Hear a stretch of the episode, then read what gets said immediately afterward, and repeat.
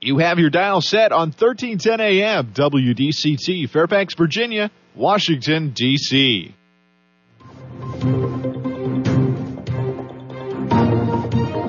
워싱턴과 미국, 그리고 세계의 흐름을 짚어보는 라디오 워싱턴의 시사 토크쇼. 워싱턴 전망대.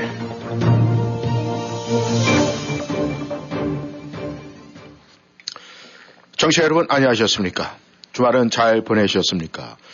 벌써 3월 하순을 향해서 한 걸음 내딛기 시작을 했습니다. 워싱턴 DC의 명물이죠. 저희 벚꽃. 아, 이번 주가 절정을 이룰 것이라는 아, 소식이 있습니다. 워싱턴 전망대 3월 20일 월요일 시작하겠습니다. 러시아 대통령 푸틴에 대해서 국제 형사 재판소가 체포 영장을 발부했습니다. 실현성 여부를 떠나서 국제사회가 내는 경고의 메시지라 할 수가 있을 것 같습니다. 그리고 이 미국에서도 트럼프 전 대통령이 체포될지 모른다는 얘기가 나오고 있습니다. 그리고 한국에서는 윤석열 대통령의 방해를 두고 야권이 예의 죽창가를 불러대며 헐뜯기에 여념이 없습니다. 오늘 워싱턴 전망대 푸틴에 대한 체포영장 소식부터 알아보도록 하겠습니다. 오늘도 김영일 해설위원 함께 하십니다. 안녕하셨습니까? 네, 안녕하십니까. 예, 주말 잘 보내셨습니까? 예. 예. 아, 푸틴 대통령에 대한 체포영장. 이게 무슨 얘기입니까? 예, 이제 지난주에 있었더랬죠. 네. 어, 이 국제형사재판소가 이제 헤이그에 있는 건데, 이게 뭐 사실은 유엔이 유명무실한 거나 다름없기 때문에, 네. 이제 이런 류의 어, 국제 형사재판소라는 것이 이제 얼마만큼 각 국가별로 어, 앞, 그, 배타적으로 할 수 있는 권위를 지니고 있는지 조금 별개 문제입니다만. 네. 어쨌든 간에 그, 이제 국제사회에 있어서 그 반인륜 범죄, 에, 뭐 인종차별 아니면 인종학살이라든가. 네. 이런 문제를 저지른 개인에 대해서 어, 이 심리를 해갖고 나름대로 판단을 해서 그 체포를 해서 처벌을 할 수 있는 그런 기구가 있습니다. 여기 이제 네. 가입한 회원국들도 있고 아닐 수도 있고 그러긴 하지만은. 근데 하여튼 그 국제형사재판소에서 이제 푸틴의 아, 죄목을 들어갖고 체포영장을 발부했어요. 이제 현역 대통령한테. 네. 아, 이제 그 범죄 내용은 뭐 여러 가지 지금 사실 우크라이나에서의 그 러시아 그 병사들 혹은 이제 이런 과정에서 저질러지는 온갖 그 이제 인종 학살과 다름없는 그런 전범 네. 아 이런 것들이 무슨 이제 2만 건이 넘는다고 얘기를 하고 있습니다만은 네. 이제 앞으로 얼마만큼 그것이 추적이 돼서 처단이 될지는 모르겠지만은 이 푸틴의 적용한 제목은 이제 그 아동들을 우크라이나 아동들을 불법적으로 어 이제 점령지라고 하는 데서 네네.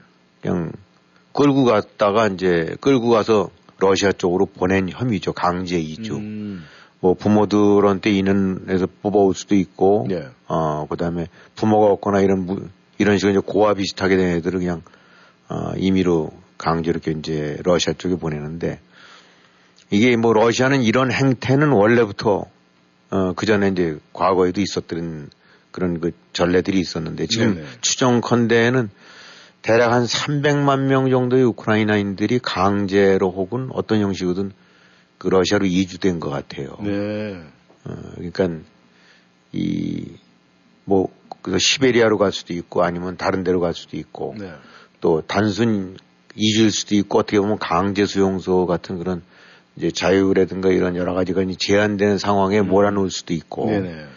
어, 그 전에 이제 2차 대전 때도 네. 역시 똑같이, 어, 근데 그 전에 소련 시절이죠. 네. 2차 대전 전 이전에도 그 전에도, 어, 이런 식으로 해갖고 최소한 300만 명 이상을 이제 시베리아나 중앙아시아 같은데 음. 각 지역에서 강제로 이제 이주를 시켜갖고 네. 어디는 노동력으로도 쓰고 어쨌든 귀화 비슷한 이런 식으로 해서. 근데 이제 특히 이제 아동들 같은 경우는 어, 성인들과는 달리 그야말로 완전히 저항할 수도 없고 판단할 수도 없는 음. 어, 이제 그런 상태의 애들인데 그냥 이제 러시아 가정에 입양시킬 수도 있고 어떤 어떤 식으로든 간에 음. 아, 이제 러시아 인구 내지 러시아인으로 만들어 버리는 거죠. 네네. 음, 그래서 이제 이런 부분에 대해서 아, 가장 궁극적으로 바로 러시아의 최고 어, 책임자니까 이제 푸틴이 그런 법을 이제 적용받아갖고 이 강제적으로 이런 행태를 저질렀다 음. 해서 어 이제 체포를 해라 예. 하고 영장이 발부된 거죠. 우리 사법기관으로 온다면 체포영장 발부되고 나면 뭐 경찰이든 검찰이든 수사관들이 음. 집에 들이닥치는 거 아닙니까? 예. 영장 갖고. 예, 사실 이게 이제 뭐 아무한테나 수시로 나오는 것도 아니고 네. 국가 원수급 대통령급 이런 식으로는 그 독재자 저 수단, 음. 수단의 전 대통령, 그 다음에 리비아의 그 전에 카다피, 음, 네. 이제 온갖 이런 범죄를 저지른 거에 대한 책임을 지고 니까 푸틴이 세 번째라니까 글쎄 이제 좀 비양거리는 말로 해서 영광은 큰 영광이고 음. 어뭐 무슨 동네 쬐끄만 아프리카의 소국도 아니고 네. 어, 명의 어, 미국과 초강대국을 다투는 어, 그런 군사 세계 최강국 중의 하나 네. 어, 현역 대통령이 일단은 국제 형사재판소에 어, 영장을 받고 이제 이론적으로는 쫓기는 음. 어, 체포 대상으로 올라버린 거죠. 네. 어, 그러니까 이 참 그것도 하나의 그 저기 그저 얘기 큰그저 어떤 이벤트가 된다고 봐야 되겠죠. 네. 예.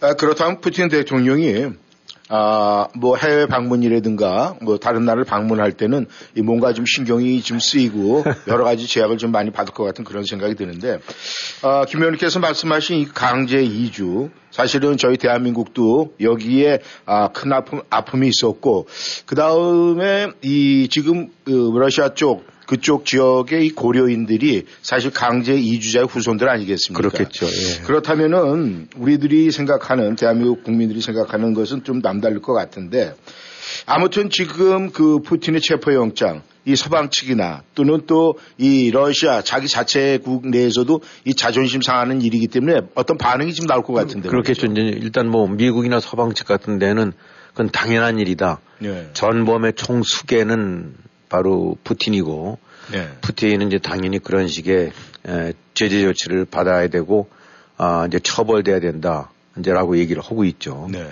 바이든 같은 바이든 대통령 같은 경우도 그건 아주 정당한 조치가 발동된 것 같다. 네. 어, 라고 얘기하고 어, 푸틴은 명백하게 전쟁 범죄를 저지른 자다. 음. 어, 라고 얘기를 했으니까 뭐, 뭐 사실은 누가 뭐라고 해도 이 최종 책임, 이 모든 것들은 아, 이런 류의 그, 그 사람으로서는 못할 짓을 많이 하고 있는 것들. 그거는 네. 지금 뭐 러시아 또 이제 그 최종 책임자 푸틴 아니겠습니까? 네. 그 다음에 이제 다른 나라들 같은 경우도 서구들 국가들 같은 경우도 이제 아, 유럽, EU 같은데 아, 이런 데들 환영 성명을 내면서 어 이건 푸틴은 당연히 그런 식으로 해서 이제 처벌을 받아야 된다라고 얘기들 하고 있는데 네. 물론 러시아는 이제 길길이 뛰죠. 음. 어뭐 예, 근데 이론적으로는 이제 자기네가 2016년도에 네. 그 ICC인가 이제 국제 형사 재판소에서 탈퇴를 했다는 거예요. 네. 근데 이 미국도 지금 회원은 아니에요. 네. 탈퇴를 했는데 아, 탈퇴했기 때문에 비가입국 가입하지 않은 나라 시민은 음. ICC의 사법 처리, 처리 대상이 안 된다. 우린 음. 우린 회원이 회원국이 아니니까 네, 네. 뭐 이런 식으로 얘기도 하고 네. 어, 이제 또 한편으로는 뭐 이게 다 뭐 미국이나 이런 데서 뒤에서 조정해서 하는 거지. 음. 이제 우리는 신경 안 쓴다. 네. 우리한테는 적용이 되지 않는다. 네. 이제 이렇게 얘기를 하고 있고 또 오늘 최근 들어온 거 보니까 그 메르베데프 지금 한때 대통령도 했고 예, 지금 예. 뭐 안보회의 부의장이라고 예, 뭐 예. 2인자인지 뭐 하여튼 이렇게 하는 이, 이 북한도 그렇고 러시아도 그렇고 아, 이, 이런 공산권이나 사회주의권 이런 데들 보게 되고 나면 가끔씩 나오는 얘기들 같은 경우가 황당무계하게 짝이 없는 얘기를 해요. 네. 오늘 이 메르베데프는 뭐라고 하냐면 그야말로 그냥 경기를 일으키고 난 다음에 네. 이 ICC가 있는 스위스 헤이그 네. 그 본관을 미사일로 폭, 저 극초음속 미사일로 날려버릴 수도 있다. 네. 아. 그러면서 여기는 나토도 아니니까 음. 나토가 개입할 것도 없고 네. 그러면서 그 ICC 판사들 음. 하늘 잘 쳐다보고 있어라 니들 음. 어, 까불다가는 미사일 날라서 그냥 날려버린다라고 네. 한거 보니까 이게 그래도 명색이 대통령까지 지냈던 음. 어, 이런 사람들이 하는 말들이 어, 아무튼 이제 이런 얘기 나올 정도로 해서 뭐 이건 법적으로 무효고 우리 용납할 수도 없다라는 거긴 하지만 음. 사실 아, 실질적인 구속력이 있고 없고를 떠나갖고 음. 이, 이 되게 좀 기분이 당연히 좋지 않겠죠. 예. 어, 불편하고 음. 어, 어쨌든 간에 어, 이 명색이 대통령이란 자가 어, 국제 전범으로 낙인 찍혀갖고 히틀러나 이 저기 저 후세인 같은 식의 급으로 이제 하락을 저 전락을 해갖고 네. 체포영장이 발부돼 있으니 음. 아 이거 뭐 나라 체면이든가 이런 거 이게 참 그런 측면으로 봐서는 좋은 소리가 나올 리가 없겠죠. 그래서 어쨌든 반응은 뭐 지금 하여튼 그 굉장히 격앙되거나 아주 신경질적인 반응을 보이고 있는 건 사실입니다. 러시아 네. 쪽에서. 이 공산국가 보면은 이 본인 자체 그러니까 리더는 별 얘기가 없어요. 말도 그렇게 아끼고 그런데 꼭 하수인들이 정말 말 그대로 편안하게 짖는 소리를 참 많이 합니다. 네. 뭐 거기에 불과할 것 같은 생각이 드는데 이제 가장 중요한 건 그거 아니겠습니까? 만약에 지금 체포영장이 발부가 됐어요. 그렇지만 많은 일반 사람들은 그 체포영장이 어느 정도 위력을 발휘하나 뭐 이런 그렇죠. 거 궁금한데 과연 이 푸틴이 정말 이 체포는 될 수 있겠습니까? 이 뭐 다 그런 소식들 접하고 난 다음에 사람들이 아마 갖는 생각이 야 이거 혹시 이 인간 체포될까? 예, 예. 뭐 이런 기대감을 가질 수 있는 거예요. 예, 예. 국제 뭐 어쩌고 형사재판소라니까. 네. 아 근데 일단 현실적으로 봐서는 뭐 사실 어렵다고 봐야 되겠죠. 네. 어, 이게 뭐 이 여기 저 영, 저 우리 무슨 국내법처럼 해갖고 음. 무슨 검찰이나 경찰 혹은 FBI 수사관들이 이거 갖고 들이닥칠 수가 없는 거니까. 지금 네. 러시아에 들어갈 수 있는 거 아니지 않습니까? 그렇죠. 어, 거기서 영장 내밀고 너 나와라 하고 수갑 채워서 갔으면 좋을 텐데 그 현실적으로는 불가능하고 음. 일단 체포영장이 발부되고 나면 이제 회원국 내지 당사국은 네네. 어, 이제 ICC 규정, 국제 형사 재판소 규정이랑 자국 국내법이 있을 거 아닙니까? 네. 어, 그거랑 잘 조화를 해갖고 해당된 개인에 대해서 체포를 해갖고 음. 또 인도를 하는 네. 이제 이런 식의 의무 조항 내지 이제 해야 될 준수들이, 준수 조항들이 있어요. 아, 근데 아까도 말씀드렸지만 이제 여기 러시아는 2016년도에 ICC에서 탈퇴했다니까. 네. 당연히 뭐 회원국이 아닌 입장에서 어 협조를 안 하겠죠. 음. 그죠? 뭐 더군다나 이건 뭐 그것이 현실 가능성 혹시 이제 구테타라도 일어나 갖고 네. 푸틴이 완전히 이제 쫓겨나서 이렇게 된다는데 그러면 그야말로 이제 혹시 넘겨줄 수 있어도 음. 지금으로 봐서 권자 앉아 있고 뭐 이 다 컨트롤하고 있는 입장에서는 이제 현실적으로는 불가능하다고 봐야 되겠죠. 네. 근데 이 ICC는 피고인이 없는 상태에서의 골석 재판은 또 안 하나 봐요. 음. 그러니까 이제 붙잡아 놓고 현장에 앉혀 놓고 나서 이제 돼야 네네. 보통들 어, 경우에 따라서는 골석 재판을 할 수도 있는 건데 음. 이제 그 골석 재판은 이제 안 하고 그러니까 그런 측면으로 봐서는 아 만약 골석 재판이 진행이 가능하다는데 그럼 푸틴이 잡혀오든 네. 현실적으로 뭐 법정에 나타나든 안 나타든 간에 관계없이 음. 쭉 해갖고 어, 그 다음대로 어, 기소를 해서 이제 사법적인 처리를 할 수도 있을 텐데 네네. 그건 안 되는 거죠. 그러니까 음. 체포도 현실적으로 봐서는 어렵다고 봐야 되겠고 네. 어, 그렇다고 해서 이제 골석 재판으로 진행할 수도 없는 거고 음. 그러니까 그런 측면으로 봐서는 아, 일단 무슨 저기 아프리카 소국 혹은 중동이나 이런 데 소국에서 실질적으로 어, 어떤 외부의 영향을 받아서 얼마든지 휘둘릴 수 있는 나라라면 몰라도 네. 러시아 정도쯤이 돼갖고는 아, 이걸 뭐 붙잡아다 이렇게 재판대 세운다는 거는 음. 그러니까 체포 가능성은 예, 사실은 별로 없다고 봐야 되겠죠. 예. 네. 아, 2차 대전에 그, 이 독일의 전범자들이 이 막 세상 곳곳에 숨어 있어도 다 발굴해 내가지고 또 찾아내서 이 재판에 해부되는 뭐 그런 역할도 하고 있었다고 그러는데 어쩌면 이런 현상이 푸틴으로 하여금 이 앞으로 자기의 이 미래 장래에 대해서 좀 불안감을 조성할 수 있지 않을까 하는 그런 생각도 해보긴 하는데 그렇죠. 예. 그 문제는 뭐 이 푸틴이 자기가 지금 어떤 사람이냐 어떤 성격의 소유자에 따라서 좀 아, 많이 달라지긴 하겠는데 아무튼 이 푸틴이 지금 모두의 주적인 건 분명한 사실이에요. 그런데 이 푸틴이 또 우크라이나의 점령지를 또 한밤에 야밤에 또 방문을 했다는 그런 소식도 있어요. 네.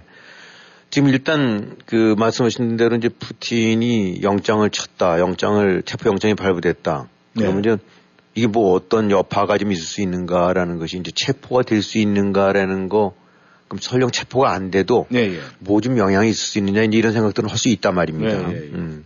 그러면은 어 일단 그 전쟁 범죄자로 이제 기소가 되면은 당장 어, 집행은 안 될지라 하더라도 네, 예. 예, 그야말로 이제 국제사에서 갖는 어떤 의미가 상징적으로 의미가 어, 있다고 봐야 네. 되겠죠. 일단 영장 발부하고 나니까 우크라이나 같은 데는 뭐 더 말할 것도 없겠지만 이제 유럽연합이라든가 네. 아, 체코스로바키아, 영국 이런 데서 환영 입장을 발, 저, 밝혔다. 음. 아, 미국도 당연히 저 잘 된 거다. 다 그건 맞는 얘기다라고 한 거는 예, 예. 이건 뭐냐면 이런 범죄 혐의가 입증이 될 경우 좀 개인이긴 하긴 하지만 아무리 국가 원수라 하더라도 부체포 특권도 없고 음. 어 일단 전범의 혐의가 입증이 되고 나면은 예. 면책 특권 같이 인정이 안 되는 거거든요. 음. 근데 이런 나라들에서 물론 전 세계가 다 한 건 아니고 네. 최소한도 유럽의 유럽 연합을 포함해서 유럽 연합이라면 유럽이 다 포함되는 거나 다름없으니까. 네. 그러니까 면책 특권 인정하는데 이런 나라에선 환영하고 이, 이런 나라들이 만약에 회원국이라고 한다고 그러면 음. 사실 어 그 지금 규정이 네. 회원국들은 체포영장이 발부된 혐의자면 암만 외국 정부 수반이라든가 대통령이나 할지라도 체포해서 ICC에 넘기게 돼 있어요. 네. 그러니까 아, 푸틴 입장에서는 깨름직하겠죠. 음. 아, 뭐 물론 감히 어디다 나한테 손을 내려 하긴 하지만은 혹시 이 자리에서 흔들기 위해서라도 영국이라도 가서 뭐 만나서 뭐 미국의 배후에서 흔들어 보자 음. 생각할 수도 있을 텐데 예, 예, 예. 영국 갔다가 이거 잘못하고 나면 깜빵 가는 거 음. 아닌가 그런 부담을 이젠 갖게 돼 버렸죠. 네. 그 전에는 아 뭐 그런 측면으로 봐갖고는 상당히 아 이 뭐 겉으로는 택도 안 되는 소리라고 할지 음. 모르긴 하더라도 몇십 개국의 주요국들에서 이런 것들이 오케이 그건 제대로 된 일이라고 하게 되고 나면 따져볼 거 아닙니까? 음. 예. 야 태국 거기 ICC 가입했냐? 음. 걔들 반응이 뭐냐? 음. 야 그럼 태국 그 함부로 가면 안 되겠네. 아니 네. 태국까지는 되겠네. 음. 북한이야 괜찮겠지. 음. 뭐 이런 정도의 느낌을 줄 수 있으니까 네. 에, 어쨌든 간에 해외 방문 같은 경우 이제는 어, 그렇잖아도 이제 지금보다 아니면 돌팔매 맞을 테니까 음. 조심스럽겠지만은 이제 체포영장까지 발부됐으니까 네. 그거 하나는 더 고려돼야 될 음. 변수가 생기고 그만큼 사람을 위축시킨다고 봐야 되겠죠. 예. 예.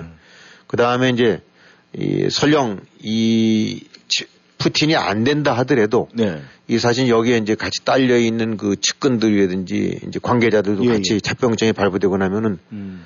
이뭐 대통령까지는 어떨지 몰라도 이 사람들 같은 경우 혹시 모로코 나갔다가 음. 뭐 중동 나갔다가 음. 거기서 해서 이리저리 해갖고 엮여갖고 체포될 수 있고 그러니까 네. 이것도 역시 이제 이 함부로 푸틴의 수저 수하로서 추정을 해갖고 음. 이리저리 못된 범죄 저지르는 사람들에 대해서는 음. 굉장한 심적 부담을 줄 수도 있겠죠. 네.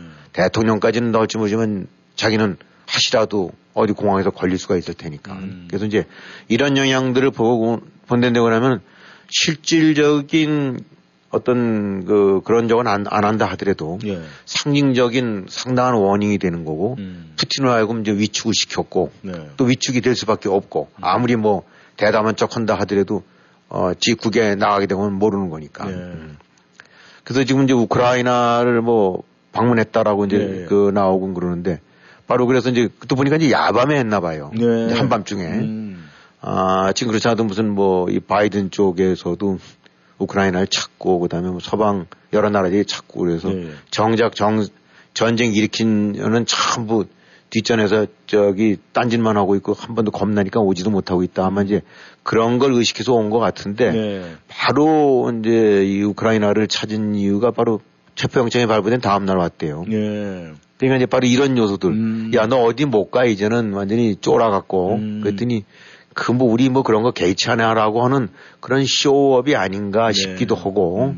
아, 또 하나는 이제 어쨌든 간에 뭐, 딴, 딴 나라 대통령들은 다 우크라이나 찾고 그러는데 정작, 아, 이제 자기는 무서워서 꼬리 내려갖고, 음. 어, 이제 벙커에나 숨어 있는 뭐 이런 식이니까 하는데, 이제 이게 밤중에 방문한다는 것이 그 전에 아마 아, 이 지금 마리우폴이라는 데가 그야말로 뭐 그냥 아주 초토화되고 네. 그저 무고한 사람들 많이 죽은 데거든요. 네, 예. 음. 그러니까 이제 하여튼 우크라이나 같은 데서는 이거 좀 이 야밤중에 가서 방문하는 게 음. 아, 결국은 대낮 벌건 대낮에는 그 잔악한 그 폐허 상태, 잔악한 그 자기의 그 범죄 저지른 거 네, 예. 그거 차마 아, 저거기 어려우니까 음. 밤중에 어둠에 숨어갖고 예. 살짝 그 모양 모습만 비친 시기에 음. 이제 그런 행태라고 저 이제 비유를 하는데 네. 러시아 입장으로 봐서는 뭐 아까도 말씀드렸지만 이 체포영장 뭐 그 택도 안 된 얘기야 음. 라고 하면서 내가 어딘 내가 왜못 가겠어 라고 다 가는 이제 일종의 그런 의도도 있다고 볼 수 있지만은 음. 또 한편으로 봐서는 예, 국내적인 이제 여론이나 이런 데서도 야 이거 뭐 대통령이 뭐 체포영장 발표했다는데 뭐 좀 어떻게 저걸 해야 되는 거 아니야 음. 뭐 이런 얘기도 강경론자한테 나올 수도 있고 예. 또 어찌든 간에 현장을 방문했다 해서 뭐 군인들 사기 같은 게도 생각해서 이제 그런 것 같은데 예. 요걸 갖고도 보니까 또 오늘 나온 소식들 보니까 이 시틀러가 그 전에 이제 이, 어, 이 러시아 여기를 예. 방문해 갖고 아주 그냥 완전히 폐허가 됐던 폐허 잿더미 네. 어, 예. 그 히틀러가 비슷한 식으로 방문을 했던 사진들이 나온 게 있어 갖고 음. 사람들이 두 개를 대조를 하더라고요. 네. 어, 그러면서 어, 이런 자기가 저지른 잔인한 그 학살 현장에 찾은 지도자들 이런 거 보면 대충 어, 범인들이 현장 찾듯이 네. 어, 범인의 말로가 히틀러 그거 딱 받지 않느냐. 음. 그러니까 푸틴 너도 이제 슬슬 말로가 음. 아, 같은 길로 걸어갈 거다. 뭐 이런 적으로 하는데 네, 네. 뭐 하여튼 그거는 이제 아, 이리저리 수사적인 얘기고 음. 음. 그래서 이제 푸틴 같은 경우가 일단 이런 류의 국제사회 움직임 내지 국경사재판소 같은 거에 대한 또 하나의 이제 러시아 입장으로 봐서는 아, 그거에 대해서 이제 그 리스판스를 강하게 한번 그 이제 이렇게 저 대처를 하는 듯한 예. 이제 그런 모습에서 여론 무마용 내지 여론 과시용이다라고 음. 하는 거지 뭐 이거로 인해서 무슨 전장에 큰 변화라든가 음. 뭐 그런 건 아니라고들 판단을 하고 있는 것 같아요. 예. 이 사람이 영혼이 있어갖고 말이죠. 그런 네. 모습을 보면은 이 정상적인 사람 같으면 그 악령이라는 거 시달려갖고 본인 스스로가 굉장히 힘들다고 하는데 아무튼 이 그런 악령에 이 푸틴이 좀 시달렸으면 좋겠습니다. 청취자 여러분께서는 워싱턴 전망대 지금 함께하고 계십니다. 전하는 말씀 듣고 다시 돌아오겠습니다. 워싱턴 지역 최고의 전통과 명성을 자랑하는 제일학원의 29번째 맞는 여름 캠프. 학교식으로 운영되는 enrichment 프로그램, 선발을 거친 학생들을 위한 GT반, TJ 준비반 등 다양한 프로그램은 물론 고등학생들을 위한 SAT 준비반은 여러분의 자녀들이 새학년을 자신있고 성공적으로 보낼 수 있도록 하는 소중한 밑거름이 되어줄 것입니다. 제일학원의 여름 캠프 등록 문의는 703-978-0008, 703-978-0008. Safford Brown 현대 페어팩스 벚꽃과 함께 시작하는 3월 현대도 함께합니다. 2023년 투싼, 2023년 코나, 2023년 산타페 최대 36개월 0% APR 적용. 모든 new Safford Brown 현대자동차는 미국 최고 수준의 10년 10만 마일 무상 서비스와 Owner Assurance가 지원됩니다. 페어팩스 Boulevard에 위치한 Safford Brown 현대 페어팩스를 방문하세요. 703-352-0444 Safford Brown 현대 페어팩스.com 0% APR 36개월 할부 기준은 credit이 승인된 분에게 해당되며 승용차 가격 1000불당 월 27불이 적용됩니다. 모든 고객이 이 가격에 해당되진 않으며 자세한 사항은 dealer shop에 문의하세요. 2023년 4월 3일까지 유효합니다. 이젠 전문가에게 맡기세요. 버지니아 지역 최대 규모 한인 에어컨 회사 L&B Universal 냉난방. 가정용과 상업용 에어컨 설치는 물론 점검과 보수까지 책임집니다. Carrier, Trane, Lennox 등 각종 메이저 브랜드 취급합니다. 규모가 곧 신용입니다. regular 시스템 2톤까지 초특가 세일합니다. duct cleaning 상담해드립니다. 고객 만족을 최우선으로 하는 L&B Universal 냉난방 703-618-4822. 이 기회를 꼭 잡으세요. 엄마 반찬에서 신세계 백화점에 납품하는 북하 젓갈, 남도의 꽃 반찬을 K마켓 전라남도 상설 매장에서 만나보세요. 매주 수요일 인어교주 해적단에서 항공으로 공수해온 싱싱한 횟감도 함께 판매합니다. 관련 사항은 571-353-8748, 571-353-8748로 문의주세요.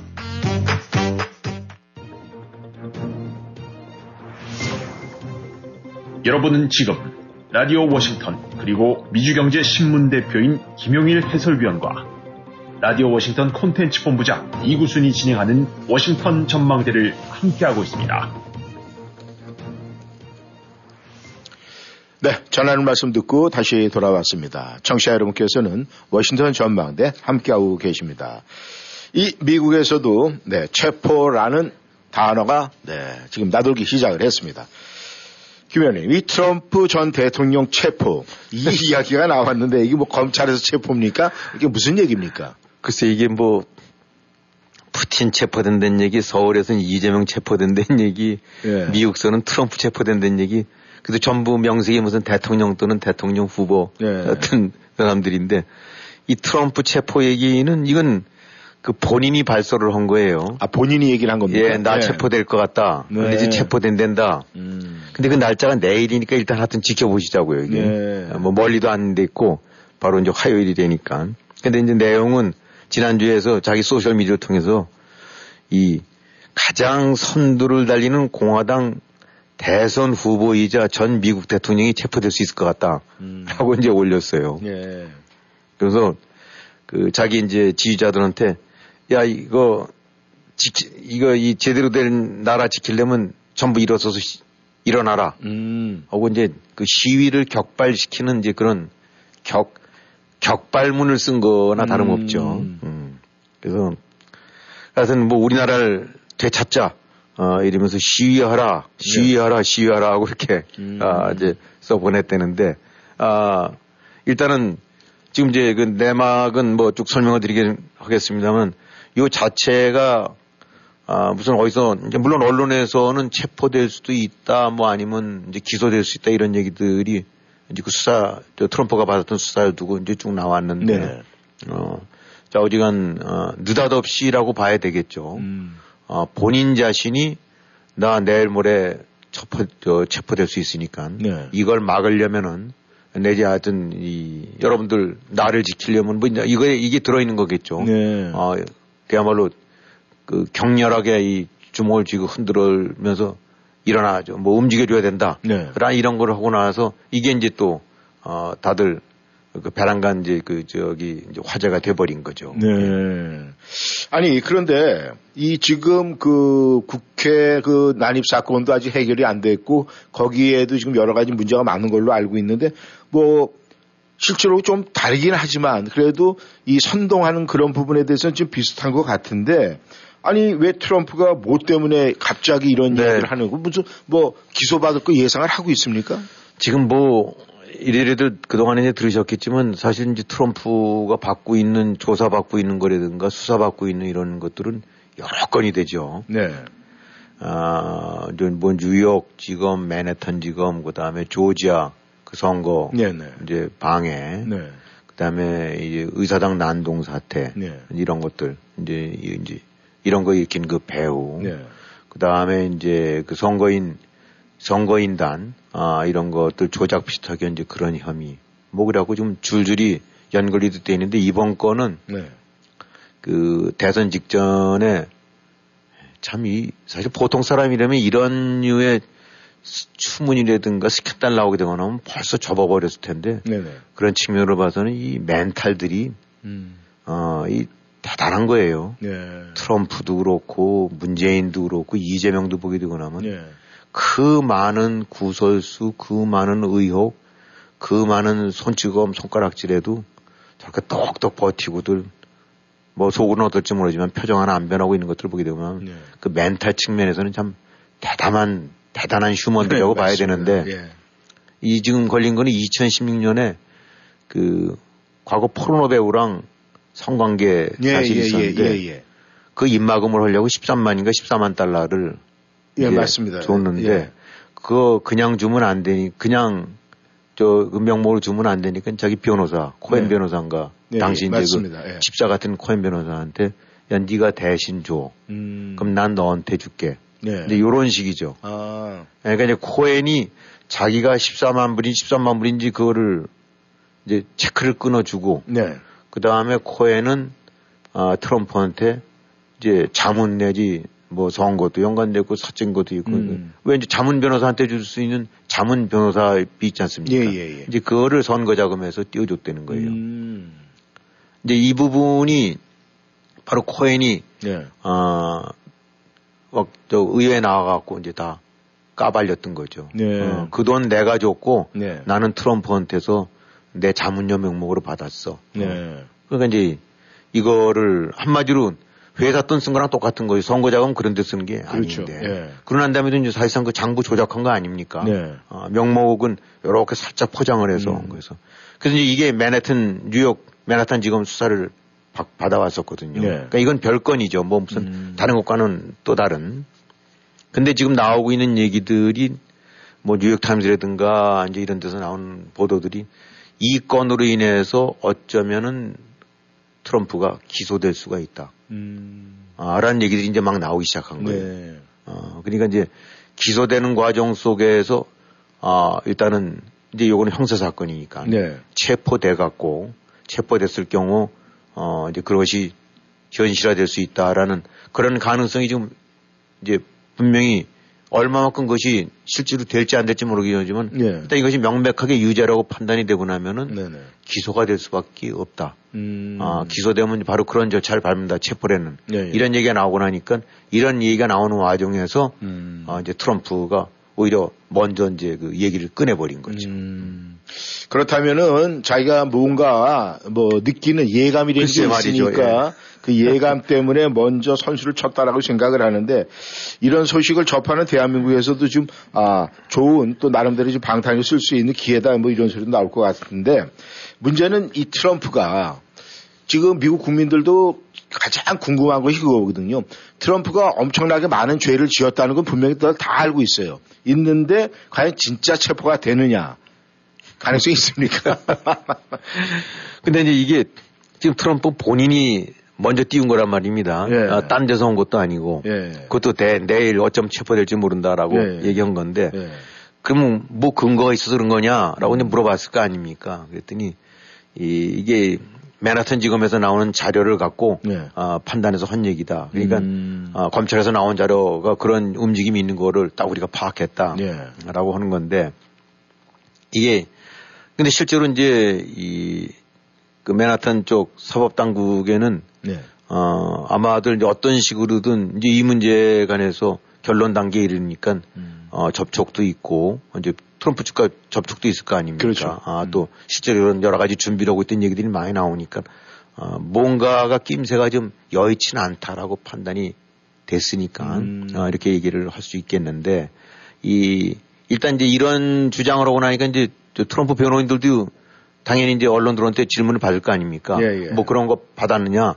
맨하탄 지검에서 기소를 한다는 얘기 통보가 왔느냐? 예. 뭐 어쩌고 그랬냐? 자기네들은 아직 체포 계획 같은 거 통보받은 바는 없다. 음. 아, 이제 변호인증 그렇게 밝히고는 있어요. 네. 근데 아, 이제 언론들 같은 경우는 뉴욕타임스가 이제 제일 뭐 그런 데서 많이 보도를 하고 있는데 이 맨하탄 지검이 기소를 할 것으로는 보는데 트럼프를 네. 네네. 그 시점은 잘 모르겠다. 음. 뭐 아직은 딱 부러지게 얘기하기가 어렵다. 이런 정도인 것 같다는 얘기도 나오고 있고 네네. 뉴욕 사법 당국이 이제 대통령 저 트럼프를 기소할 가능성에 대비해서 여러 가지 관련 보안 조치를 취하고 있다. 음. 이런 얘기도 나오고 있고 네. 또 이제 월스트리트저널 같은 경우는 조금 더 구체적으로 해갖고 음. 이제 트럼프 전 대통령이 법정에 나갈 때 네. 까딱 잘못하면 머그샷 그거 왜 있지 않습니까? 이거 이렇게 해서 위아래 예. 어, 줄, 저, 줄자 같은 거, 예, 예. 어, 키, 거기서 머그샷 을 찍을지 모르는데 이런 거에, 이런 가능성을 두고 뭐 예. 변호인 측이랑, 아, 협의 내지 그 다음에 이런 거 공개를 피할 수 있는, 예, 예. 아, 뭐 이런 얘기도 있는 거 보니까, 이, 뭐, 모르겠어요. 월수전을 했는데, 이게 뭐, 그러니까, 엉터리 동네 신문도 아니고, 음. 그렇죠. 뉴욕타임스라니까, 어, 다들 이만한 사안을 보도하고 그럴 음. 때는 분명히 그, 그런 움직임 내지 예, 예. 이런 것들이 있다고 봐야 되겠죠. 그러니까 딱 부러지게 결정되거나 이런 건 아니지만 음. 이게 전혀 지금 검찰에서는 탁 도는 소리가 아니라 이리저리 뭔가 아, 그런 조짐들 내지 움직임이 보이고 있는 상태에서 트럼프가 꺼낸 거니까 예. 아, 지금 사실은 어, 이게 뭐, 뭐 있을 수 있나라는 것들로 음. 어, 자꾸 생각들이 어, 이제 관심이 모아지게 될 수밖에 없어요. 근데 이 트럼프 전임 대통령이 말이죠. 이 뭐 방송 같은 걸 많이 해서 그런지 모르지만 그 자기 그 방송할 때 하던 그런 스타일로 이 국민들의 어떤 이 관심을 이렇게 끌어모으는 데는 재주가 특별하게 있는 분 같은 건 분명한 사실인 것 네. 같은데 말이죠. 아무튼 이제 본인 뭐 트럼프 대통령은 이제 그 야인에서 또 대통령 후보자로 이제 다시 아, 등장을 하겠다 이제 이런 이야기인데 이 문제는 이 미국의 이 정치권에 있는 뭐 특히 이제 소속돼 있는 뭐 공화당이라든가 이런 정치권에서 냉정하게 그래도 사리 판단을 할 거 아닙니까? 그렇겠죠. 근데 그들이 보는 지금 트럼프 대통령 이 공화당에서 느끼는 건 어떻습니까? 근데 이제 일단은 이제 하나의 전제는 뭐 고당이나 이런 입장에서는 네. 이게 뭔가 이제 정치적인 개입이 된 느낌 개재된 게 아니냐. 예, 예. 아, 라는 이제 전직 대통령에 대해서 이제 이런 식으로 뭐 기소를 한다는 거를 그냥 총괄, 포괄적으로 묶어서 그렇게 얘기를 하는데, 네. 어, 이제 막, 저 펜스 전 부통령 같은 경우가 얘기했던 부분이, 어, 체포 가능성은, 어, 그 점에 관해서는 좀 문제점이 있다고 보긴 하지만은, 네. 이 트럼프가 지지자들한테 또 시위해라라고 한 거는 이건 문제가 있다. 음. 이게, 이게 일종의 꼭 저, 이- 저, 의사당 난동 사태 때랑 예, 예. 비슷한 양상이 그렇죠. 된단 말입니다. 아, 그래갖고, 어, 이제 이런 형태의 행동을 촉구하고 또 뭐, 불 붙이는 이런 행위, 이런 어투나, 아, 이런 메시지는 이건 잘못된 거다. 음. 아, 이런 식의 얘기를 데서 약간씩 결을 달려서 선을 긋고는 있죠. 네. 그러면서 지금 트럼프가 시위해라고 시위하라, 시위하라, 시위하라라고 이제 소셜 미디어를 통해서 얘기하는 부분들은 이거는 굉장히 아, 문제가 될 수 있는 대목이다. 음. 아, 라고 하는 건데 물론 공화당 이제 일반적으로 이런 데들은 아, 뭐 자기네 또 공화당의 가장 영향력 있는 사람이자 다음에 대선 후보가 될 수도 있는 사람이 그러니까 뭐 당연히 좀 끼고 돌거나 네. 감싸거나 이제 그런 행태는 보이긴 하죠. 음. 원론적으로 정치 검찰이다라고 얘기하고 있는데 네. 네. 어쨌든 지금 문제점은 어 이런 걸 밝히면서 그 바로 시위를 허락하고 어 다시 한번 뭔가 이렇게 촉구하듯이 불을 붙이듯이 하는 이런 부분들은 그거는 또 다른 이제 부담 내지 문제가 될 수 있는 요소가 될 것 같아요. 예. 근데 이제 만약이, 이거 모든 것이 이제 만약이라는 것을 우리가 이제 단서를 붙여야 되겠지만은 만약에 부- 트럼프 대통령이 체포가 된다. 이렇다면 정치적 여파는 엄청나겠죠? 그렇겠죠. 이게 어, 정말 어떻게 될지는 모르긴 하겠습니다만 물론 네. 사안이 이거는 어, 무슨 의사당 난동이라든가 이런 정치적인 이슈와 연관된 것도 아니고 사실 그 저기 뭐 포르노 배우랑 그 그런 썸씽이 있었던 네. 거를 입막음을 낸다니까 뭐 사실 참 그거랑 완전히 별개의 사안인 별개의 형사 사건이긴 한데 네네. 그래도 어쨌든 간에 지금 유력한 차기 이제 공화당 주자가 이렇게 되고 난 다음에 또 뭐 트럼프 어, 저 좋아하거나 맹신하는 사람들도 있으니까 예, 예. 뭐 그런 사람들 눈에는 뭐 이 모든 것이 또다 음. 저, 그 하나의 음모로 볼 수도 있겠죠. 예. 그러니까 그런 측면으로 봐서는 아, 형사 사건과는 별개로 이제 정치적인 여파는 굉장히 클 수가 있고 어, 또 어떤 측면으로 봐서는 아, 이제 트럼프가 고도로 이런 압박이 들어오고 나니까 아예 그런 조치가 내려지지 못하게끔 선제적으로 바람을 좀 잡아갖고 음. 지지자들을 글- 들끓게 만들어서 이제 그것을 하나의 여론 압박을 해갖고 검찰을 다시 누르려고는 그런 의도로 스스로 먼저 터트린 게 아니냐. 네. 뭐 이런 얘기도 나오고 있고 네 네. 또 정치권 일각에서는 만약에 트럼프가 체포되거나 먹잇잔이라도 한다는데 그러면 아마 어떤 면으로 봐서는 공화당의 지지층이 결집되는 효과를 가져다 줄 거다. 네. 아, 그러니까 이제 딱 그야말로 이제 꼭지들이 돌아갔고 네네. 뭐 어떻게든 간에 무조건 우리 트럼프를 뭐 이렇게 할 수도 있는 거죠. 네.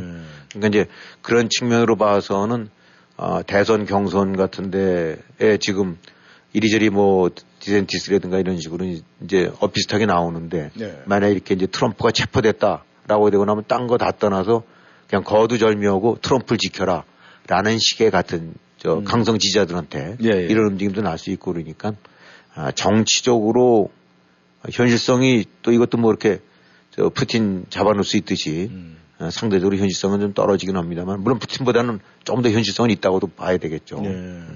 미국 검찰이라는 것이 뭐 이렇게 꼭 정치적으로만 움직이는 사람들이 아닐 테니까. 음. 하지만 만약에 그렇게 되고 난다 그러면 이건 또 하나의 커다란 빅 이슈가 되고 어쩌면 딴 거 다 떠나서 그냥 확 모든 이슈를 다 일로 쏟아부는 블랙홀처럼 될 수도 있겠죠. 예. 예. 절대 간단한 얘기는 아니라고 봐야 될 것 같아요. 예. 아무튼 뭐 좋은 결과, 국민들이 납득할 그런 결과가 나왔으면 좋겠다는 생각을 해봅니다. 이 지금 대한민국, 네, 한국에 한번 좀 시선을 돌려보겠는데 말이죠. 이 많은 대한민국 국민들한테 물어보면은 이 당신은 미래 지향적이십니까? 아니면 과거 지향적이십니까? 이렇게 물어보면 많은 사람들이 미래 지향적이다 이런데 예, 많은 손을 들고 있습니다. 그런데 지금 이 한국에서 이 한일 합의 이런 문제를 볼 때 윤석열 정부에서는 미래 지향적인 어떤 합의 그런데 또 야당 쪽에서는 이것은 과거의 지향적으로 돌아서서 냉철하게 판단을 해야 된다. 이렇게 해가지고 지금 많은 문제가 생기고 있는데 문제는 거기에 이 죽창가를 부르고 있다는 사실이거든요. 이것이 부른다는 것 그 자체가 문제가 되는 것이 아니라 그게 선동적이기 때문에 문제가 되는 건데 이 부분에 대해서 어떻게 생각을 하십니까? 네, 지금 뭐 보게 되고 나면 예상했던 바겠죠. 아, 윤석열 정부도 대통령 같은 경우도 이제 이런 정치적인 부담이 반드시 뒤따를 거라는 건 뭐 누구든지 다 짐작했을 거라고 예, 봅니다. 근데 뭐 역시 예상했던 대로 이제 이재명 뭐 대표를 비롯해서 이른바 민주당 그쪽 같은 경우는 우리가 이제 지난 주말에 서울 시청인가 광장에서 또 뭐 저 모였나 봐요. 네, 예. 한일 정상회담 규탄 범국민 대회 뭐들 해갖고 네. 그냥 뭐 이제 난리들을 치면서 이제 한마디로 하수인 이 돼버렸다 일본에 음. 아 이제 이재명 이제 대표 얘기가 예, 예. 어, 그다음에 또 뭐 이 강제징용 일제가 했던 강제징용 배상 청구권은 누구도 침해할 수 없는 인권이다. 음. 근데 이거를 뭐 엿바꿔 먹었다. 네. 이제 이런 식의 얘기를 하는 것 같은데 요거 관련해서 한다는데 그러면 사실 누구도 침해할 수 없는 인권을 끊임없이 짓밟히고 외면당하는 것이 북한 국민들 아니겠습니까? 그렇죠. 그거에 관해서는 철저하게 외면하고 어, 아부하고 굴종하던 게 바로 이제 문재인 정권 패거리들이고 네. 이재명 대표 그 같은 맥락으로 했던 사람인데 필요에 따라서 이땐 또 인권이라고 하고 음. 어. 어쨌든 간에 아 이제 이게 한마디로 얘기해서 하수인 노릇으로 바뀌어 버렸다. 네. 그다음에 이제 민주당 쪽에서는 이건 친일이 아니라 숭일이다. 음. 아, 조공 외교다. 네. 일본의 하수인이다. 음. 또 망국적인 야합이다. 예. 어, 하면서 이제 이른바 이제 반일 프레임. 음. 어, 그 전에 문재인 정권이 해왔던 예, 예. 뭐 죽창으로 우리 대항하자라는 음. 이제 이런 죽창가들을 대표 당이 일제히 부르고 이제 그다음에 거리로 나서 갖고 또 네. 하는 것 같아요. 그러니까 그다음에 뭐 이제 이완용 얘기도 나오고 예. 어, 그다음에 이제 우리가 얘기했던 그 을사조약 어, 음. 뭐 을사늑약 뭐 이런 거에서 예. 또 다른 이제 제2의 그런 거다. 아, 그래서 이제 예. 그러니까 한마디로 뭐 이제 윤석열 매국노다. 음. 나라 팔아먹었다. 일본이랑 예. 뭐 이렇게 하기 위해서 저 얘기를 이제 그런 식으로 뭐라 하는 것 같은데 네. 아, 당, 뭐 자기네들 지지층을 위해서 어떤 식이든 어떤 점으로 봐서는 사실은 굉장히 전 당황했을 거라고 봐요. 음. 아, 지난 정권 때 뭐 지소미아서부터 시작해서 온갖 것 해갖고 일본이랑 완전히 어깃장 넣어서 네네. 어, 그야말로 죽창가로 해갖고 부르면서 이제 해왔는데 실질적으로 이제 그만큼 어, 이 한일 관계가 손상이 됐고 예, 예. 또 점점 외부 환경들 같은 경우는 북한 핵이라든가 중국 하는 행태라든가 예, 예. 이런 것들을 봐서는 전혀 그런 류의 스탠스를 잡았던 것이 결국은 잘못된 거라는 것들을 모르지 않았을 텐데 음. 예, 예. 이 고리를 어떻게 풀어야 되느냐라는 음. 부분에 관해서 답이 없었을 거라고 보는데 네. 어, 이 차라리 그런 식이 계속되면 모르지만 어쨌든 윤석열 정부가 그런 부분에 관해서 이제 하나의 그 금을 그어 갖고 네. 일단 털 것 털고 어, 뒤로 이슈될 만한 거 뒤로 넘길 건 넘기고 우선 앞으로 가자. 예. 어, 라는 부분을 해서 조치를 취했을 때 아마 내막적으로 봐서는 어, 지각이 있는 어, 그런 저기 저 사람들이한테면 야 이거 한 방 먹었다 내지 음. 어떻게 저거 할수 없다 저는 그렇게 겉으로는 속으로는 고민했을 거라고 봅니다. 예. 그러나 이제 정치라는 것이 설령 그런다 하더라도 또 우리는 우리 주장을 끝까지 우기면서 지지층을 결집해야 되니까 이제 그런 고육지처 얘기라고 하는데 아마 이렇게 떠들면서도 이것이 그 허공에 대고 떠드는 오로지 이제 지지자들 며칠 위한 어 이제 그런 거라고들 또 모르지도 않을 거예요. 예. 하지만 따지고 보면 이 사람들이 뭐 다른 대안도 없어요. 음. 어, 제대로 된 야당이라고 한다는데 그러면은 정말 이런 때들 옆에서 봤을 때 그런 측면을 봐갖고 야 우리가 북한에 관해서는 판단 잘못한 것 같다. 음. 어, 그땐 정말 진정으로 믿었고 어떤지 평화를 추구하려고 그랬던 건데 예. 돌이켜 보니까 지금 보니까 아닌 것 같다. 음. 국민 여러분 정말 죄송합니다. 이건 깊게 반성하고 뭐 이렇게 나왔다거나 예, 예. 일본 같은 문제에 관해서도 그래 우리가 그때 일본이랑 등졌는데 지금 여러 가지 대국적인 견주로 봐갖고는 이거는 일단 일본이랑은 지금은 같이 가야 될 것 같다. 예. 아, 그런 문제에 관해서는 아, 100% 해결을 안 됐을 경우는 뒤로 넘기든지 네. 일단 저- 접거나 덮어두고 음. 우선 우리 안보부터 해결하고 나가야 될 거다.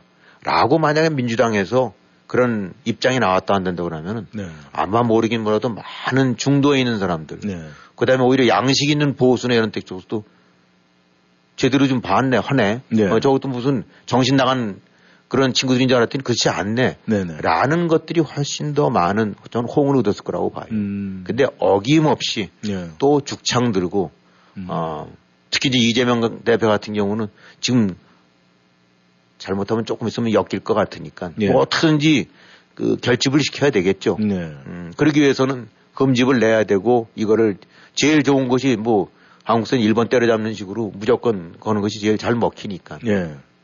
결국 이제 이런 죽창가를 아, 불러대는 것 같은데 아, 이것이 지금 당장은 지층 결집을 하고 어, 그런 측면에 와서는 뭐 그것이 유효하다고 판단할지 모르긴 하지만은 예. 이런 사안들이 있었을 때 진짜 국가 국익 아, 먼 걸 바라보고 큰 걸 바라보는 정치인들의 모습을 보여줄 수 있는 기회를 지금 민주당 이 같은 경우도 스스로 자꾸 그런 기회나 이런 것을 잘라버리는 것 같아요. 예.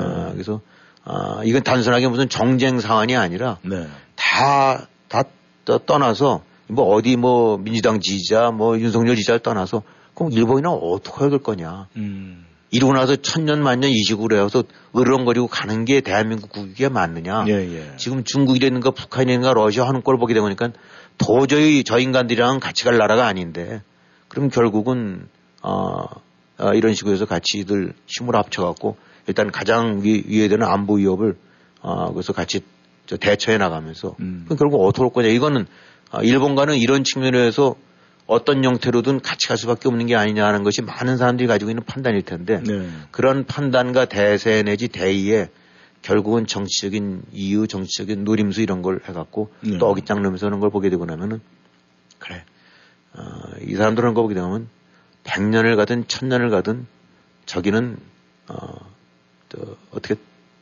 저 비전이 저기를 음. 찾아볼 수 없겠다라는 네. 그런 이제 판단들 내리가는 것 같은데 음. 예, 어쨌든 간에 앞으로도 계속 죽창가를 부를 수밖에 없을 거예요. 음. 어, 이 길로 들어서게 되고 나면은 네. 또이 길로 재미를 봤었기 때문에 음. 어, 앞으로도 역시 그런 대의나 이런 건 망가 그뭐 제껴놓고 네. 어떻게든 어, 이, 이런 식으로 해서 흠집을 내보면서 자기네 이제 지지자들을 모아가는 예. 어, 흐트러지지 않게 하는 음. 그런 행동은 나오겠죠. 예. 예. 이 대한민국의 강철왕들은 이 포항에 다 있어야 되는데 이 서울 국회에 대한민국 강철왕들이 다 모였다고 그런 얘기가 있어요. 왜냐하면은 워낙에 이 얼굴에 철판들이 두꺼워가지고 말이죠. 그 철판 모으면은 이 강철왕이 된다. 뭐 이런 이야기도 있습니다. 아무튼 대한민국 정치인들 우리가 정말 국민들의 시선을 좀 무섭게 받아들여야 되는데 과연 몇 분이나 그럴 가능성이 있나 굉장히 궁금합니다. 이 대북 전단을 통해서 이 코로나가 확산된다 이 이야기가 이 북한에서 굉장히 오랫동안 주장해 왔던 얘기인데 이 문재인 전 어, 대통령 그 정권에서 그런 모습을 그대로 빼박았다 이런 주장도 지금 나오고 있어요. 네, 그 저 자료들 나온 거 보도된 거 보니까 네. 참 기가 막히죠. 그 대북 전단 금지법 만들었지 않습니까? 예, 예. 아, 그러니까 뭐 저기 그쪽에서 삐라 뿌리지 말라고 네, 예. 하는데 그 삐라 뿌리지 말라고 한 이유가 그 전단에 코로나균이 모락모락 묻어서 건너와서 그거 만지면 코로나가 전파가 된다. 네. 이게 지금 북한 쪽에서 했던 얘기거든요. 그렇죠. 근데 그것이 이 상식적으로 생각을 해보세요. 전단에 코로나균이 묻혀갖고 음. 북한으로 넘어와서 그것을 전파시키기 때문에 안 된다. 네. 이거는 정말 세 살짜리가 들어도 웃을 만한 그렇죠. 저 일인데 문재인 정부가 대북 전단 금지법을 왜 만들었는지 국제적으로 좀 이리저리 자꾸 지적을 받고 나니까 이 전단을 통해서 코로나 바이러스가 북한에 유입될 수 있다는 내용을 담은 설명 자료를 주한 외국 대사관들한테 보냈다는 거예요. 네. 음. 참 기가 막힌 일이죠. 네. 어. 이게 100번 양보해서 전단에 코로나균이 좀 묻어 있다 하더라도 네. 우리도 알지 않습니까? 이게 뭐 천년 만년 거기 붙어 있는 것도 아니고 네. 어, 그 균이 네. 그 다음에 위로 뜨게 되고 나면 그 과학자들 얘기 들어보게 되고 나면 자외선 쪽 그 저 상공에 떠서 네. 어, 그러니까 그야말로 이건 어불 성설 음. 이렇게 말조차 안 된다는 거예요. 예. 이거를 시급히 만들어서 외국 대사관들한테 보냈더니 외국 대사관들 받아보고 난 다음에 얘들 코미디언에 음. 어. 이 대북전단이라는 것이 아, 우리 아시다시피 김여정이가 발칵하고 성을 내고 나니까 그 그래, 저, 4시간 만인가? 네. 뭐라도 만들어 갖고 이거를 규제를 해야 될 거 아니냐라고 음. 앙칼지게 하고 나니까 4시간 만에 이 저기 이 저 통일부가 네. 저 저거 해갖고 지금 이런 거 추진 중이다. 음. 그래서 나왔던 것이 김여정 하명법 아닙니까? 네.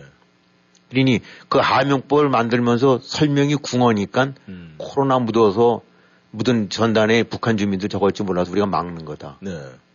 아, 이게 참 이렇게 이제 뒤늦게나마 그래도 밝혀서 그런데 네. 이 속에 많은 메시지가 담겨 있는 거 아니겠습니까? 음. 문재인 정권이 어떤 행태로 어떤 마인드로 어, 뭔가를 저기 소위 국권을 휘둘러 왔다는 것이 네. 아, 지금 이거 같은 경우는 정말 말도 안 되는 법이고 국제사회에서도 비난을 하고 뭐 다 손가락질하는 거 아닙니까? 네. 어, 그야말로 북한 주민들 어, 어떤 외부 소통할 수 있는 유일한 창구가 그건데 음. 지금 우리가 뭐 라디오라든가 이런 대북 방송 RFA 같은 거 뭐 미국서도 하고 있는 거지만은 네.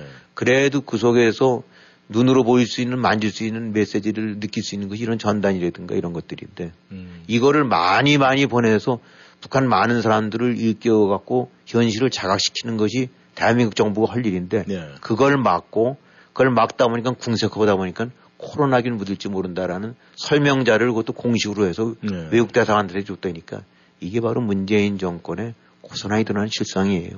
네. 이번에 엊그저께 뭐 저기 또 그 저 시위한 거. 네. 그 가운데서 무슨 일장기 사건도 뭐 예, 예. 있다고 해서들 나온 걸 보니까. 네.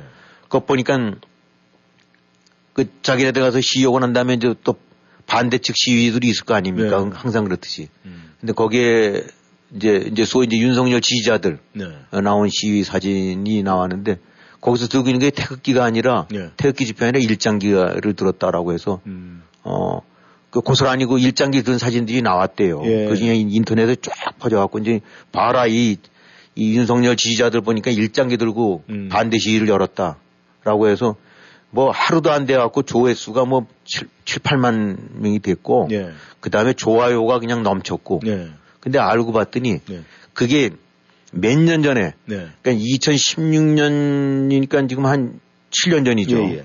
박근혜 전 대통령 탄핵을 반대하던 그 당시 태극기 부대 네, 예. 들이 찍어 이제 막 일자 저 태극기 들고 사- 시위했을 거 아닙니까? 예, 예.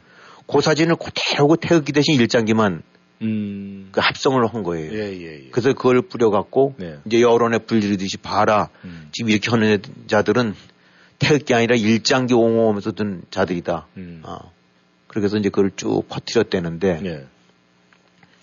이게 참 이런 행태들을 보게 되고 나면 아, 이 좌파나 이런데 이런 모함이라든가 뭐 네. 어, 이런 저 이런 것들 같은 걸 보게 되고 나면 정말 그 상상을 초월하는 네, 맞습니다. 아, 그래서 그것이 고스란히 뭐 딱 그 이른바 이 저기 뽀샵 해갖고 네. 아, 태극기를 일장기로 바꾼 것들이 고스란히 증거인 같은 배경에 보니까 똑같이 사진 두 개 비교해 보니까 7, 8년 전에 했던 거랑 똑같은 거예요. 예. 어, 거기 는 하필 그 뒤에 있는 무슨 뭐 이렇게 구호라든가 이런 것들이 예, 예. 아, 지금 맞지가 않는 건데 사진 보니까 음. 사람이든 뭐든 모든 게 똑같고 태극기를 일장기로만 바꿨더라고요. 네. 그러니까 그거 돌려놓고 난 다음에 음. 아, 얘들 일장기 들고 설치는 애들이다. 라고 이제 몰아가는 건데, 이 참, 이런 행태들을 하나하나를 짚어보게 되고 나면 이것도 누군가 기획을 했을 거고, 당연하죠. 또그 음. 내부에서는, 아, 어쩌면 묻지 않고 어쩌면 혹시 그런 것이 있을지 야, 일단 해서 해갖고 들끓게 만들어. 라는 식으로 했을 거고, 어, 그러니까 이런 행태들 하나하나 하는 내용들을 보게 되고 나면은, 야, 이, 이 정말 이 팬덤이라고 그래갖고, 음. 그냥 완전히 눈 감고 이 흔히 말하는 대깨문 개딸들. 네. 아, 이 사람들도 포켓 하면 다 멀쩡한 사람들일 텐데. 그렇지 네. 않겠습니까? 그렇죠. 아. 음. 아니, 정치적으로 자기가 현안에 대해서 지지하는 걸 뭐라는 게 아닌데. 네. 그러면 그것이 납득할 수 없는 범죄, 납득할 수 없는 행태에 관해서는 그를 제동을 걸고 그건 또 아니다라고 하는 것이 그것이 올바른 시민 아니겠어요? 이거를 퍼나르고 좋아요를 누르고 다시 또 선동으로 몰아가는 거는 광우병 사태나 똑같은 거고. 네. 어, 이렇게 해서 이거 퍼나는 사람들 멀쩡하게 학교 나오고 멀쩡하게 직장하고 아마 보나마나 멀쩡한 아빠, 멀쩡한 엄마일 거라고 말이죠. 네. 근데 뻔히 이런 걸 하면서도 이렇게 선동하듯이 해서 퍼뜨려 갖고 또 다시 패거리를 만들고 한쪽으로 몰아가는 이런 행태들. 아, 그래서 이 한국이 이 참 어떻게 보게 되거나 하면 이런 류의 팬덤, 팬덤화된 예. 그냥 묻도 않고 눈 질끈 않고 어 이렇게 해버리는 이, 이런 행태들 예.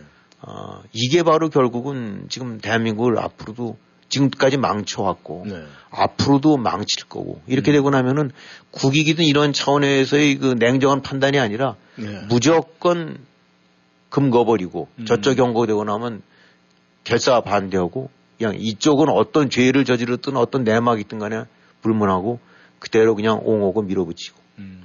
예, 이 참, 이 모든 정치 사안을 두고 나서는 여야가 있고 또 서로 찬성파 반대파 있을 수 있는 건 알기는 하지만 예, 예. 이런 식으로 극단화돼 갖고 뭘 이성화, 음. 아, 그냥 뭘 이, 이 어떤 명무이든가 객관성 떨어지 이런 것이 판쳐지게 되는 게 한국. 예. 이게 참 그런 측면으로 봐서는 아, 이참 갈수록 어떻게 보면은 미래를 보기 어렵다. 근데 마침 이렇게 좀 보도 나온 거 보게 되니까 젊은 층들, 예. 젊은 층들이 20대인가 이런 데에서 그 민주당과 야당에 대한 지지율이 13%인가로 나와 있대요. 예, 예. 그리고 여당에 대한 지지율도 13%인가 14%대래요. 음. 이게 어떻게 보게 되고 나면 젊은 층들은 완전히 고개를 돌리고 있다는 얘기죠. 예. 어, 그래서 어, 어떻게 보면 이 팬덤화 돼 갖고 네. 완전히 눈들 휙 그냥 이 돌아가서 그냥 거품 품으면서 몰려다니는 그런 사람들보다는 음. 차라리 그나마 기대 안 되는 건 이 젊은 층들 대다수는 아, 저런 행태에 관해서 등을 돌리고 있구나. 네. 라는 거 보게 되니까 거꾸로 야, 그나마 이 친구들은 좀 제대로 봤으면 좋겠다. 볼 네. 것 같다는 생각도 드는데 아무튼 대한민국 선동하는 거 정치인 그 선동에 들게 떼들처럼 쫓아다니는 저런 팬덤화된 무리들 음. 이 대한민국을 지금 망치고 있다는 거. 네. 아, 이게 참 멀리서 보게 되면 참 안타까워요. 네. 네, 김 의원님 수고하셨습니다. 대한민국 정치가 이 이성적 판단에 의해서 모든 것이 이루어져야 되는데 이 사상적 판단이 앞서간다는 것이 참 안타까운 사실입니다.